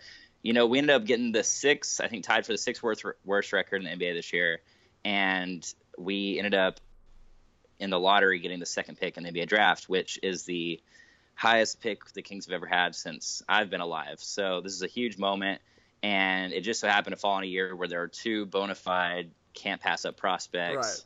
with Ayton from Arizona and Luka, you know, overseas. And you know, growing up watching Vlade and Peja for the Kings and mm-hmm. Turkoglu, and you kind of now we have Vlade running our organization. Everybody, everything was kind of leaning towards Luka being ob- the obvious pick at number Yeah. two because Ayton's from Arizona. He went to school in Arizona, and he's probably going to get picked by Phoenix. You know, so I watched more YouTube videos. You watched all uh, the EuroLeague? I, I mean, just hours. I mean, I, I was I went back. I rewatched. Uh, uh, Real Madrid played OKC. They played the Thunder about two years ago, an exhibition game, and I wanted to watch how Luka did against Kevin Durant and Westbrook. Um, I went back and watched the, his national team against Serbia because we had picked Bogdan Bogdan, Bogdanovic, yeah. and you know, I, I pretty much watched everything there is to watch on this guy. I've read everything there is to re- read on him, and then you know, a couple weeks leading up to the draft, you start hearing that the Kings are interested in Marvin Bagley, and I'm just praying it's smoke screens. As a And- Kings fan, you're like, don't do this to me Oh again. We, yeah, we it finally so got classic. lucky. Like we're gonna screw this up. There's, of course we are. So you know, fast forward to the draft. Um, Ayton was picked first. Everybody kind of knew that was coming, and then all reports were Bagley was going to go to the Kings. And even to the very last second, I just I was hoping they were all just smoke screens. But you know, when Adam Silver said Marvin Bagley, I just kind of thought to myself, oh great, you know. I, I thought this guy was not going to be good. He can't play defense. He can't shoot. He can't pass. He's pretty much just an athletic guy who can dunk the ball and rebound well, decently. So I think you're being a little. I mean, you're Well, going pretty right, hard on him. True, and I, I'm being a little hard on him, but in my head, imagine having like a crush on a girl for like so long, and then all of a sudden, she dates not only one of your friends, but the whole city of Dallas, and all your friends are Dallas Mavericks fans, and they're all going to date this girl that you've had a crush on and been into for so long, And, you really had a shot Marvin with Bagley. her. And you really had a shot with her. And instead, you decided to go with Marvin. Not only did I have a shot with her, it would have been beneficial for her because the second pick's going to have more money than, than the Mavericks were when they got her. But yeah, anyways, um, I was bummed out. I was even more bummed out when the Mavericks got him because, like I said, it's not just another team got him. It's the team that a lot of my friends in the area that I live in, Yeah. they're all going to get to root for this guy. And I think he's going to be amazing. Um, I think he's already going to be the, probably one of the best passers in the NBA in just his first couple of years. Uh, he's going to have a lot of growing pains. He's when guys are that good of passers, he's a flashy passer. He's going to have a lot of really ugly turnovers. But um, what I what I like most about him is that unlike a lot of kind of European prospects, the guy's not soft. He's not afraid of the moment. Um, the dude wants the ball in his hands, And when you watch him, he really does have some James Harden in him, a lot of Brandon Roy in him. And the dude is six eight and can pretty much do everything. And plus his mom. Have you seen a picture of his mom? Uh-uh. Oh, I did see Iguodala Oh my- tweet about his mom on oh my draft gosh, night. she is fine. Yeah, and Iguodala is already trying to slide, slide Yeah, in. He's already trying to slide in the DMs on draft night. But I just don't understand on all these NBA teams, it seemed like it's a consensus that the star the the player in this draft that can really be a bona fide star is was Doncic. And his his floor I mentioned this to my dad on the pod either before or after this, but his floor is like a, a Hedo Turkoglu, which is a I mean a, a good career. And Yeah. and he and but he has a ceiling of maybe being a, a, like a superstar, like one of the best in the league. And in today's game, uh, there's nothing more important than a wing. A guy who's six eight can play the three, four, or even the two. And Yep. and you're gonna pass up two big guys go ahead of him. It just doesn't make it, it just doesn't make sense to me. I Yeah. get Ayton a little bit, I do, because he he might be Ayton's the guy that be a change. beast. He might be the guy that chi- kind of changes the paradigm, and him and Embiid showing that there needs. But like you said, I think center. I think Turkoglu is a good comp. I think Turkoglu is the floor, even though Turkoglu was doing PEDs um, like crazy back in the day Yeah. during the Magic run. But I mean, Turkoglu right there. I mean, they went to the finals and he was their second best player, and you know I could see Luka being that guy. Um, I think he I think he fits in well there. I did see that they got DeAndre. I think it's funny. All these Mavericks fans are probably about to forgive everything that DeAndre Jordan did. Not It is funny. Ago. It is funny. You uh, you mentioned the the the girl comparison with Luka. DeAndre Jordan's like the girl that we were we were we were date we were all but dating, and then right at the last Oh, second yeah. she got back with her ex. And then now that her and her ex didn't work out, and she got a divorce, she hit us back up, and of course we just we let her come right back in. We've been With listening to Mar- arms. yeah, we've been listening to Marvin's Room ever since, and now now she hollered back at us. Not only that, you gave you gave her a one year deal for twenty four million. Which actually, it does. It behooves the Mavericks to do that because they don't have their pick. They But you know traded it, and they want to be open in, in players in the free agency next year. So I get it. Well, that means that means your girl's gonna leave you again next year. Well, I think if if I had, I wouldn't want to go long term with DeAndre. I mean, he is what he is. He's 30 years old. He's just an athletic rim rim Sure. protector and dunk. But I like I like the Mavericks going. I I don't think Rick Carlisle could have handled another year of tanking. He probably would have had a heart attack. And plus, I'd rather if you're gonna have two young guys like Dennis Smith Jr. and and Luka, let's not let's not tank. Let's at least even if it is 45 wins and we lose in the first round. Yeah, I think the Maverick. I think Mavericks fans are gonna be happy. Um, I think the guy's gonna be a stud. I don't think he's gonna win Rookie of the Year or anything. Actually, I think my guy uh, I think could hit. Barga's gonna Rookie of the yeah. Bagley's gonna put up stats. If nothing else, he's gonna go 20. He's gonna put up 10. stats. Yeah, we're gonna win 20 games next year, and he'll get Rookie of the Year. And you know, and then the Celtics I will guess pick, that'll be- pick three with y'all's pick, and right? Yeah, it's going to Uh, be so depressing. Yep. So depressing. Um, the, there needs to be there needs to be some kind of shift in, in the way they do the playoffs, right? I mean, all the best players, besides what Kyrie, Giannis, and maybe Embiid, all the best players are in the West, and all the best teams are in the West.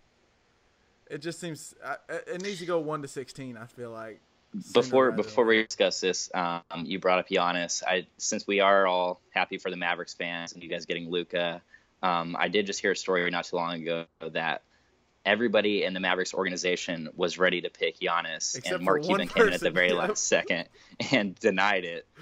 And, so are you just um, are you just you're saying us Mav fans are a little too happy right now? You just had to throw No, I I just had to bring you guys down a little bit. Just you know, you're feeling good about yourself, and I wanted to remind all the Mavericks fans that you guys could have had Giannis right now. Yeah, I, But- I I've actually I read I read something that everybody they had the pick ready to submit for Giannis, and then last second Mark Cuban's like, no no no no no, I don't I don't want I don't want Giannis. He's unproven. I haven't seen enough film, and Yeah.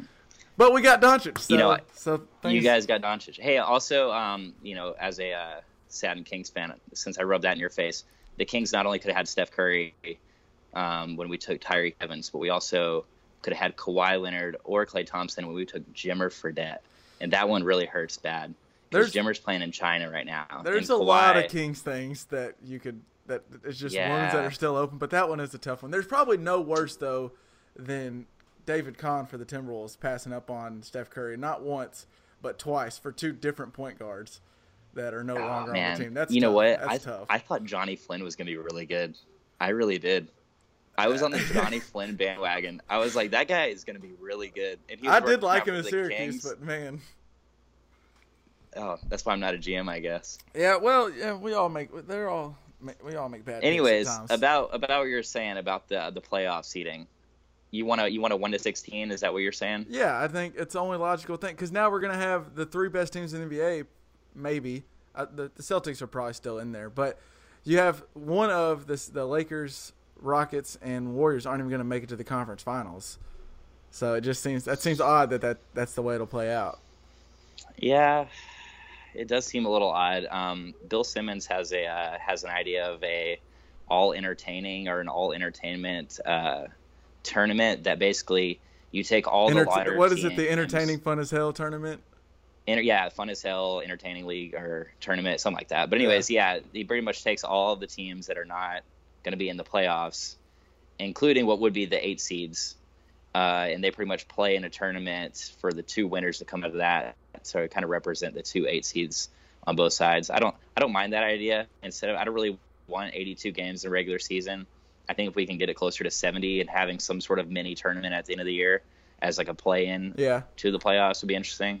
Well, me and Um, me and my dad had floated around the idea, and I, I we've workshopped it through different. It's not us coming up with it. I've read different things on Reddit and different, uh, probably some people on the Ringer, but similar to that tournament, except for you get all the teams that didn't make the playoffs and you play for the lottery instead of doing an NBA lottery. You have them all play, and the winner of the tournament gets the first pick in the draft. So it makes it to where as a Kings as an the Kings organization, you never just try to bottom out. You always try to be the best team every single year. it's interesting, but at the same time, say I have the fifth or sixth best team in the West, and I don't feel great about my chances in the playoffs. You know, you- you're going to see teams that are pretty good tank to try to get in that tournament to try to That was because then you are you're if if you have the fifth best record in the West, you're going to win that tournament, and then you're going to just do it. You're going to lose on purpose so you can be able to be in that tournament, so you can actually play for that number one spot. and then and then the teams that But- really need the help never get that first pick. I, I- that was our one our one flaw was the the six seven seeds just go instead of getting to the playoffs and getting bounced by the Rockets or Warriors in the first round. Let me go get in this. you know, with all that, with all of this being said, nothing really matters because Kevin Durant kind of ruined the NBA, and the Warriors are just going to win it again next year. Yeah, even, even with all this all this stuff happening, at, I thought the only way maybe Durant or the Warriors don't win it again this year is if the Sixers could pull off the the Paul George Kawhi and LeBron. Yeah, yeah, or either one actually. But yeah, the LeBron Kawhi is the one I really liked, and I was I want to see what LeBron does, and maybe we will sit with Lonzo Ball, but I kind of want to see how he plays with the point guard who's not just a shooting point guard because LeBron has his three point shot's gotten better every year. I wonder if he plays a little more off the ball, or or or if they just trade Lonzo for for Kawhi. I'd be interested to see how he plays with that. But one, I you know we talked I, about do think I think if Kawhi, I think if Kawhi gets there, I think they have a pretty good shot um, against the Warriors because LeBron with the team that he just had, all these role players on the Lakers right now, now are better than all those guys on the Cavs. Maybe Yeah. besides Kevin Love, I'm re- really impressed by Kuzma. I think Kuzma is gonna be really good. Um, Ingram, you know, has all the potential in the world, and if they're able to maybe only get rid of one or two of those guys and get Kawhi on board, then I think they're going to be right there with Golden State and Houston in the in the standings, and they might have a shot. Um, I know Golden State obviously is the best team on paper, and it seems like they're unbeatable. But every run eventually comes to an end, and those guys are eventually just going to get tired. I mean, they were uh, the Rockets were uh, hamstring away from beating them this past year. I think if Chris Paul doesn't get hurt, they probably beat him. But They definitely beat them. that I just the only um, I think you're right. Uh, I want to see what the what the Lakers can do as far as who, they have to trade for Kawhi if they do have to trade. Can they keep a combination of either I, if they can keep Ingram somehow that would be fantastic. But I don't see any way they keep Ingram. That's the thing they have to ship. But yeah, he's just what he's playing. What's what's around him is ten times better now, and they actually have the uh, freedom to if they don't get Kawhi in a trade, they'll have cap space. They can kind of figure stuff out next summer, and there's going to be someone that comes to play with LeBron. I mean, you're gonna L.A. LeBron. I mean, there's going to be a star that goes and plays with him. It Yeah. makes sense. They already got one, Lance Stephenson, That's true. That was their big haul. They already got. they They got- already got. and they got JaVale. Man, I just hate it. So we've talked about some and Lance Stephenson. some things that fan. Well, you I can't really compare with uh, the Mavs, but some fa- things that as a fan you've had to go through. I hate Lakers Oh yeah, fans. you guys, you guys just won a championship ten years ago. The Mavericks fans, I, I The- feel so bad for you guys. The, uh, no, but my point is, I hate. I've heard, I've seen a bunch of tweets about Lakers fans like, "Oh, we went through the dark times for this. We went through, they went through Oh like four gosh. Years I've of a little bit of dark times, and now they've had seven of like these are all guys now that have worn a Laker jersey: LeBron, Magic, Kareem, Wilt, Kobe, Jerry West, Shaq. They've all worn a Laker jersey. The Lakers went Yeah. through three years or four years of purgatory, and now they have ton of young studs and LeBron freaking James. I don't want to hear any shit about It's not fair. It's not fair. it's just annoying. And then I did see something I thought you might find. Did, are you a uh, Always Sunny fan? Of course, huge fan. There's uh, I was on Reddit and apparently someone I don't know who did this, but it is just fantastic. But it's LeBron has been dentist systeming the Cavs his whole career. And here's how they Did laid they it out. Oh yeah, they laid it all out. So he demonstrated value by playing amazing basketball since his first game in the NBA. Then he engaged them physically by spending his first seven years playing with them and taking them to their first finals. Then he nurtured their dependence by assembling a team that depended on him to be successful. Just look at how the same team was that won 60 plus games in 09 after he left. They were the first, they were a lottery team. Then he neglected them emotionally with the decision, inspired hope by coming back and winning their first championship, and now all that's left is to separate entirely, i.e., And go to he, the which Lakers. he just did. That's perfect. I don't know who did it, but it's it, No, that's it just awesome. it was great for an Always Sunny fan. It just it killed me. You know what I saw today? Uh, What's that was pretty interesting. Was that um, uh, our boy Luke Walton and LeBron were taking the same draft. Now that'll be his coach. I just saw. I, I wasn't sure if that was true or not. I saw it on Twitter by like a random account, and I was like, I need to look that up. That is nuts that they were both taken in the That is 03 draft class. Another little interesting tidbit on LeBron's contract. So he finally, this is the longest contract he signed in since the the decision, and I believe, if I'm not mistaken, this contract runs up if he takes his player option after the fourth year. It'll end where he's a free agent the same year old Bronny Jr. could enter the league if they change the high school rules. And he's long talked about Oh, playing in the to the same league. team. Yeah, I mean, it's Oh, he's going. He's going to the same team. I don't know where it'll be. I don't think LeBron does. That's why he's like, I'll just be a free agent, and I don't care. At that point, he's kind of he's not going to be washed. But yeah, there we go. For for poor Sacramento fans, You know the land- By then, we're gonna have. Yeah, we're taking. Of course, we're taking Bronny Jr. with our first pick, and then King James is gonna come to Sacramento. it just makes sense. I King like that. James come to the You know- yeah, I like that. I like where we're going with this. That's also another fun tidbit. His first game in the NBA was against Sacramento Kings, so it should be where he ends his career. Also, you know, makes and sense to me. and King James. Wow, I think I think we figured something out here. Uh, last thing before I let you go, do, do you keep up with uh, soccer at all? uh, like the World Cup.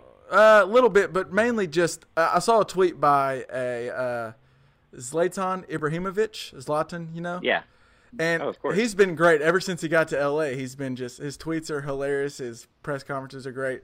And he fired out a tweet today after the LeBron decision, and he said it was a picture of him and a picture of LeBron in a Laker jersey, and it said, "Now LA has a god and a king. Zlatan welcomes at King James." that's amazing. Not only is he a Um, god, but he, he refers to himself in third person too. I just I love. Do you ever check out? Do you ever check out the ESPN uh, body issue? I, I haven't seen the new one that just came out, but I have. I usually. But you know what I'm talking about. Yeah, yeah, yeah. Okay, for those of you out there that don't know, the ESPN every year does a body issue where they pretty much have a photo shoot of athletes or previous athletes who pose completely nude, but it's all very tasteful. Nothing's really shown, um, and it's pretty much just them in different poses of whatever sport they play. Is it tasteful? So I don't know if it's always tasteful, but it doesn't ever show. oh, it's. Okay. They're not just flopping around, is what Yeah, I'm saying. true, like okay, they're yeah. not just spread eagle. It's tasteful, all right. It's art. Anyways, our boy Zlatan was uh, he was one of the members of the newest edition, and the dude has crazy tattoos. His whole back is like a damn lion, really. and his whole ass is tatted, like complete ass covering tattoos, like the most painful looking tattoos I've ever seen in my life. I wonder if he was doing that all for hopes to get on the in, on the the body issue because that's never going to be. Well, I guess there's probably many people that have seen him naked. Many women. I was about to say He more does- more than we could probably imagine. he does very well in that department. yeah. But I think that oh, real quick, another uh, Skip Bayless was on on fire today after the LeBron news, and my favorite tweet of his today was, "If DeMarcus Cousins and Kawhi Leonard do join LeBron in L.A., you have a volatile tech prone center, and an injury prone, quick to quit Leonard, and a LeBron who melted down in the 2011 finals and again in the last finals before overtime of game one. That's a lot of mental weakness on that roster. you just can't make up what Skip Bayless does. Just- Okay, real quick. Do you think um uh, do you think he's serious with all of this stuff or do you think it's just a character that he's made up now that he has to stick with forever? I think he was somewhat serious, like back in when LeBron went to the Heat, and he got uh, what kind of when first take blew up was him and Stephen A. kind of just bashing LeBron, Right. And he realized I can make an entire career over just bashing LeBron, and now the stuff is so out there. I think it, there's no way it's all it's all real. I think he just is coming up with the best thing. He can just make of it. knows it annoys people. He know, purposely the- he purposely just like how many people can I get to comment back on my tweets just saying "f you, f you, f you" over and over again. Right. When I when I started watching him and uh, and Stephen A. on First Take, it was probably around 2011, 2012, Same. and his thing was he hated LeBron, thought LeBron was soft, but his biggest defender was Tim Tebow playing quarterback. Yeah. And I always just thought about how how do you think LeBron's a bad basketball player or soft when you're that passionate about thinking that Tim Tebow is an amazing quarterback? And that's kind of where it all started for me. I was like, this guy is a clown. Like, surely this is all just fake, and he doesn't really believe that. But I'll be damned, he's persistent. And to this day, after everything LeBron's done, he uh, He's still doing it. I mean- soft even till today. So That's I mean that's know. that's what he, he made his career on, and I remember those exact days watching First Take, and it was Tebow is great and LeBron is is a quitter and trash, and ever since Skip Bayless has stuck to his guns, and I'm telling you what, he's loyal. He's loyal to his takes, even if they do suck. He's loyal to them. All right, thanks to Brock Yates for that interview. All right, Pops, let's uh, transition over to the part of the podcast where we just talk nonsense. So, a lot of times iTunes tries to. Ma- I know you've mentioned before how annoying iTunes can be on your on your uh, on your laptop or on your computer, Yes. and a lot of times Yes. they try to make iPhone and iTunes try to make things more convenient for you, and all mm-hmm. it does is it just makes things ten times more annoying. So, what I'm referring to is when you get I don't know if you remember or if you've noticed this, but like sometimes you'll get an update on like they'll come out with a new iOS 11.011, mm-hmm. whatever it is. And your phone will give you a notification that says there's a new update available. Would you like to install it? And you say, Right. it, it only tells me that. I swear to God, it only tells me that there's a new update and that I can install it when I'm like busy, when I'm at work and I need to be using my phone for calls and I don't have 20 minutes to set my phone down and plug it up and let it go. So, Right. but it gives you that thing. It says, uh, you can say like install later. And then when you press install later, it says enter your passcode and we will install it between two and four th- tonight when you're plugged up to the charger. So I say, okay, let's do it. Then never does it actually do it. The next day, it'll pop up again when I need my phone. It'll pop up, hey, there's a new version of iOS. Would you like to do it? I'm like, no. And it says, do you want to install later? And it just keeps going. It always tells me it'll do it between two and four if my phone's plugged up to a charger. And my phone is always plugged up to a charger between two and four. So I don't know why it never does it, but it, it only reminds me every time that I'm busy and need my phone.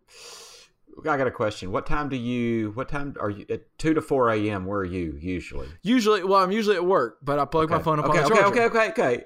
But it is for okay. That's what I was wondering if you because I want to tell you mine mine works when I do that. So maybe I'm the only. Well, I was wondering. My, my question was, am I the only one? Because it I seems think like, you're the only one. and I know So- my current work schedule does throw this off, and maybe I am. Maybe my phone's not on the charger between two and four, but I remember before it seemed like it never it never would do it. It seemed like it never would, and I just don't understand. It pisses me off. And then another thing iTunes does is it tries to bring up. It, it wants to bring up iTunes every time I plug my phone into my. I charge my phone on my computer sometimes because if I'm going to be on my computer, it's just convenient to have my phone right here and I can plug it up and I have it with me. But every time you plug your phone up to your computer, it tries to pull up iTunes. And I don't know why, but that's just the most frustrating thing in the world to me. There's a setting you can hit that makes it not pull that up. I tried to find it earlier today. I couldn't find it, and technology just got the best of me, and I quit. but that's my little my little Apple spill. For the most part, I mean, I'm sitting here on my MacBook and my iPhone, and I mean, I'm Apple everything, but just there's a few things that they do that just irks me. All right, that is Pocket giving me the cue that she's tired of hearing me rant about first world problems and what my iPhone does to bother me. So, speaking of iTunes, Let's move on to what we're listening to. So, as mm-hmm. always, we hit a what we're listening to, and we've done a lot of. I, I know me and you personally since last time we were on, we've done a lot of listening because we've been on a, a mm-hmm. ten hour road trip through the rain, and Yep. and different stuff. So I'll just and then we had to fill some time with some other podcasts. So I'm gonna start. Go ahead and start off. I have two what we're listening to. One is what we listened to on the road trip, and we listened to a ton of John Mayer. Specifically, the album I want to shout out is I listened to it again today, but John Mayer Trio. That thing jams every time. And if you're a Lutheraner, you know when Gravity from John Mayer Trio comes on, you can't skip it. You can't, you skip, can't gravity. skip gravity.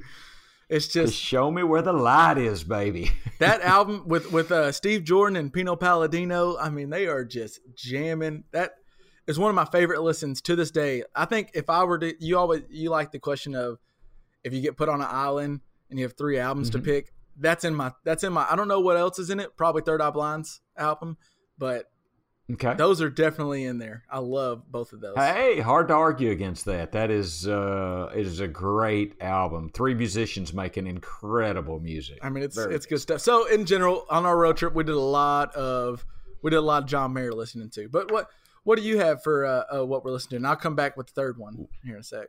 All right. Well, I'm going to kind of throw something out. It's not music this time, although we did listen to a lot of music. No doubt, little shout out to some Third Eye Blind, John Mayer. Uh, we kind of did a lot of our covers or versus originals that we're going to get Yeah. around to at some point in time soon. Um, but I have become somewhat of a podcast fan, and I listened to a podcast by Malcolm Gladwell. Some of you may know Malcolm Gladwell. He's an economist, author uh, from the university. He went to the University of Toronto. Is now living in New York City. Uh, a cool dude. the- I mean, just a but he's a cool dude. He, if you haven't read The Tipping Point or some of his books, you, you really should. Uh, but he has got a podcast series called Revisionist History. And what he does is he goes back and visits events that occurred in our past and tells you maybe what they mean in light of, of how we've reacted to those events. Well, one of these, uh, it was called Free Brian Williams. And you may remember Brian Williams was the anchorman for, I think it was ABC, but maybe it was NBC. okay. Uh, he was a very nice looking, personable guy. I actually really enjoyed uh, him. I was kind of into him or Tom Brokaw at the time. And I think he was a little younger than Tom Brokaw. But he was the one that was in a helicopter convoy in the Middle East somewhere.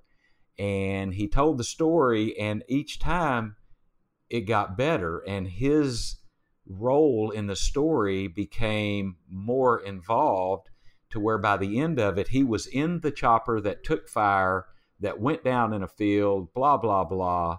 When in fact, he was in a, a, a an aircraft 30 minutes behind the chopper that took fire.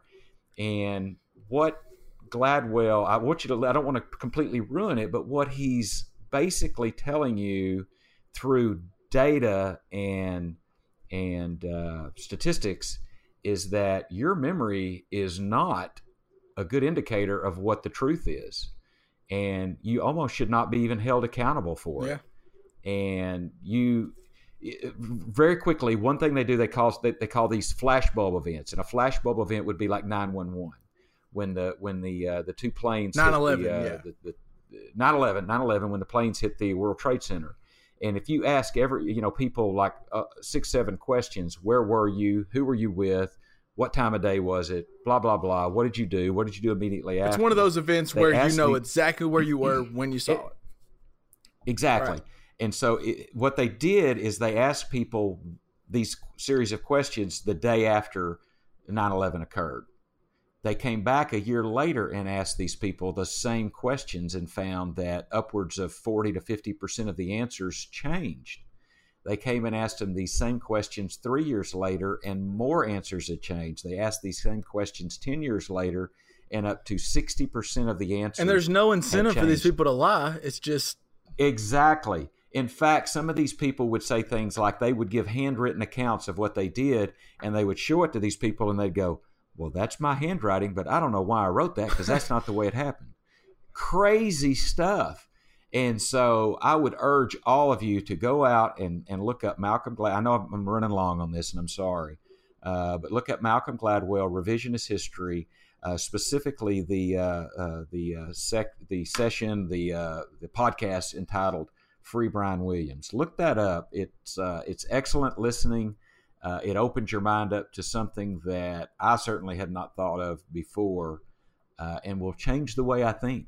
I think from now on. So that's cool. An amazing, amazing listen. I, I Tammy and I listened to it. I'd listened to it on the way to the river, and I suggested that Tammy listen to it on the way back, and I think she felt uh, as enlightened uh, as I was. So anyway, sorry I went long, Kevo, oh, I mean, but uh, I that, that's definitely that's super interesting, and I want to, as you clearly, if you've made it this far in the podcast, you realize that we didn't have LJ with us, and I want to bring this up with LJ. I just think this is a really cool subject and it's something that really kind of makes you think. And I want to see. I, it's like a cloth I'd love to bounce you know? this off. El- well, and I kind of, for whatever reason, I kind of put Klost, uh, Chuck Klosterman and Gladwell similar. Just they both are really, I, really good at stimulating your brain and making you think. Intellectual stimulation, yes. So, which is always good. So that was a little intellectual foreplay. now go listen to the pod, and you will get the stimulation and I would suggest Kevin, you and LJ do that, and let's let's discuss that in a future pod. We will. That that that'll come. That will definitely come because you've got me very intrigued with it. So okay. I want to now. I mentioned what we listened to on the road trip a little bit, but I want to mention now what I listened to actually earlier today, and I don't want to. I, I think I kind of be. I will kind of be stepping on your toes just a little bit because you mentioned that you'd probably listen to this soon. But I needed something to listen to while I was working out, and I put on Lenny Kravitz best hits.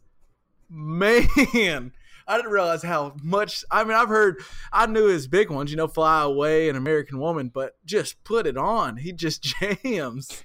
Just press play. He is so. It reminds it yeah, reminds me of mom. I think mom used to have like the best of Lenny Kravitz CD and used to jam it, and it, all the stuff just rocked. It was so good.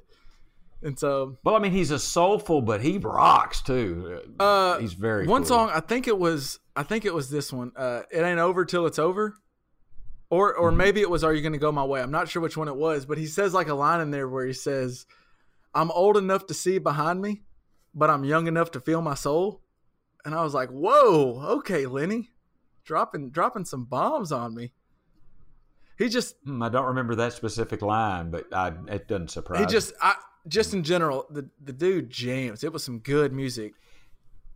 There is a YouTube segment. I will try to look it up, but where he's you know he's like a New Orleans guy or something like that, and he's just walking around in New Orleans and comes across a, a school.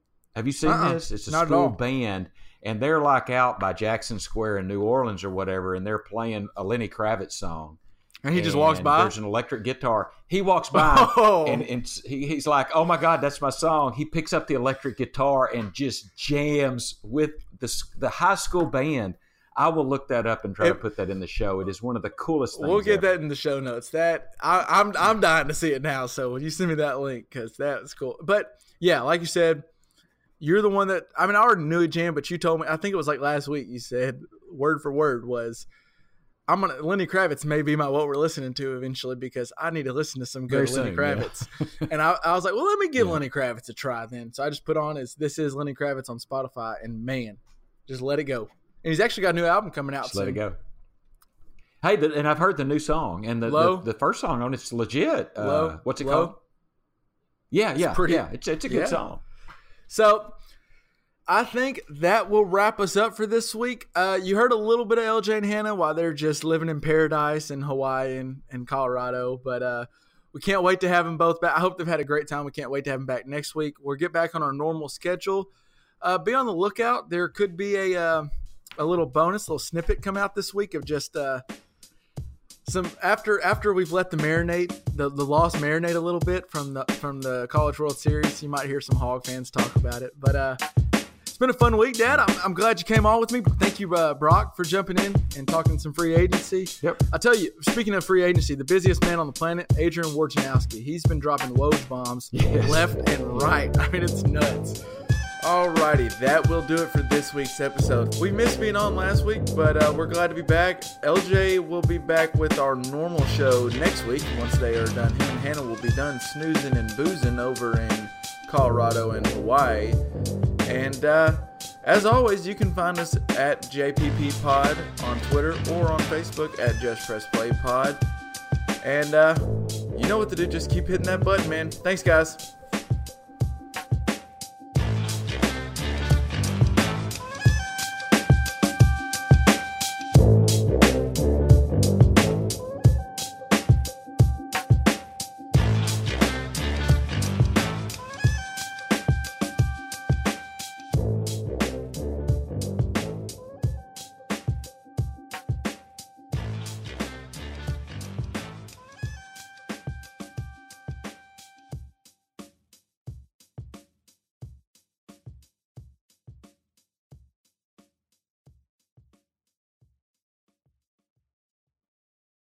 Save on Cox Internet when you add Cox Mobile and get fiber powered internet at home and unbeatable 5G reliability on the go.